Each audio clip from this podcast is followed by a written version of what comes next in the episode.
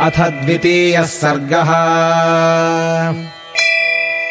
नारदस्य तु तद्वाक्यम् श्रुत्वा वाक्यविशारदः। पूजयामास धर्मात्मा सह शिष्यो महामुनिम्। यथावत्पूजितस्तेन देवर्षिर्नारदस्तथा। आपृच्छ्यैवाभ्यनुज्ञातः स जगामविहायसम्।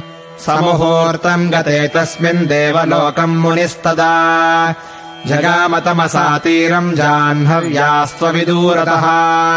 स तु तीरम् समासाद्य तमसायामुनिस्तदा शिष्यमाह स्थितम् पार्श्वे दृष्ट्वा तीर्थमकर्दमम्।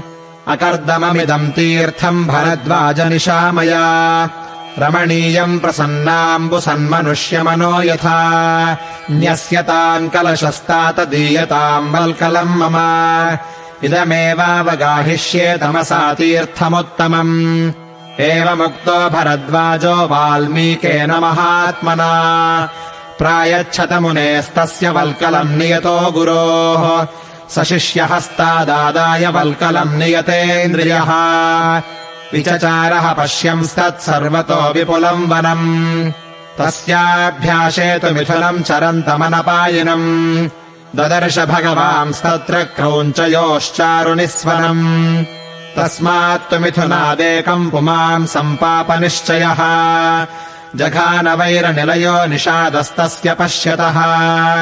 तम् शोणितपरीताङ्गम् चेष्टमानम् महीतले।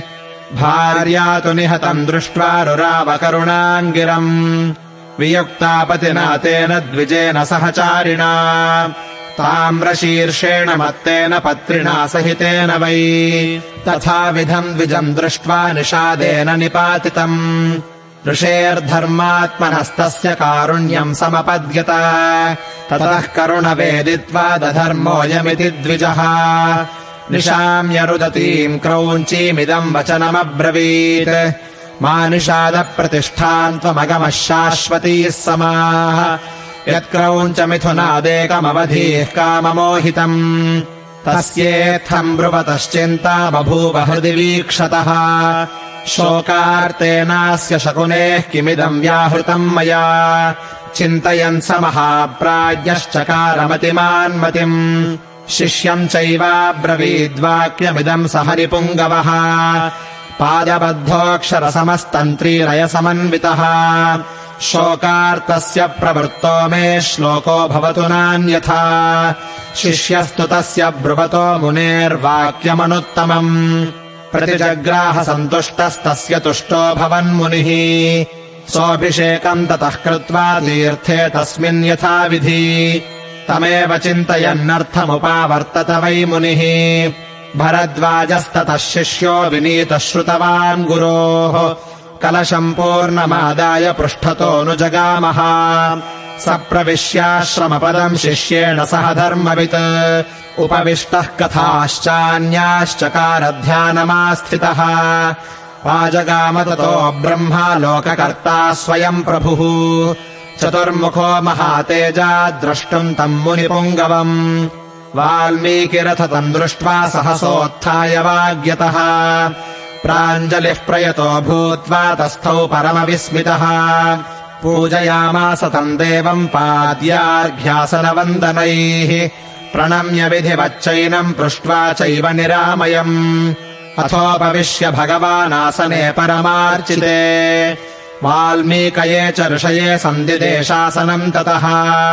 ब्रह्मणा समनुज्ञातः सोऽप्युपाविशदासने उपविष्टे तदा तस्मिन् साक्षाल्लोकपितामहे तद्गतेनैव मनसा वाल्मीकिर्ध्यानमास्थितः।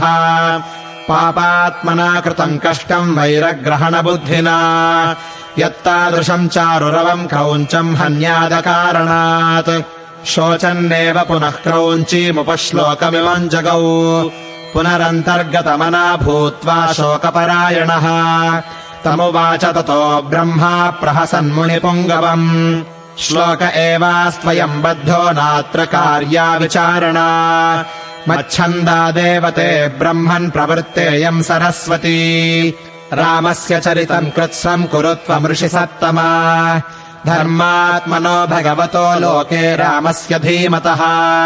वृत्तम् कथय धीरस्य यथा ते नारदाच्छ्रुतम् रहस्यम् च प्रकाशम् च यद्वृत्तम् तस्य धीमतः। रामस्य सह सौमित्रे राक्षसानाम् च सर्वशः। वैदेह्याश्चैव यद्वृत्तम् प्रकाशम् यदि वारहः। तच्चाप्यविदितम् सर्वम् विदितम् ते भविष्यति। न ते वागनृता काव्ये काचिदत्र भविष्यति। कुरु रामकथाम् पुण्याम् श्लोकबद्धाम् मनोरमाम् यावत् स्थास्यन्ति गिरयः सरितश्च महीतले। तावद्रामायणकथा लोकेषु प्रचरिष्यति। यावद्रामस्य च कथा त्वत्कृता प्रचरिष्यति। तावदूर्ध्वमधश्च त्वम् मल्लोकेषु निवत्स्यसि। इत्युक्त्वा भगवान् ब्रह्मा तत्रैवान्तरधीयत। ततः स शिष्यो भगवान् मुनिर्व्यस्मयमाययौ तस्य शिष्यास्ततः सर्वे जगुश्लोकमिमम् पुनः। मुहुर्मुहुः प्रीयमाणाः प्राहुश्च भृशविस्मिताः। समाक्षरैश्चतुर्भिर्यः पादैर्गीतो महर्षिणा। सोऽनुव्याहरणाद्भूयः शोकश्लोकत्वमागतः।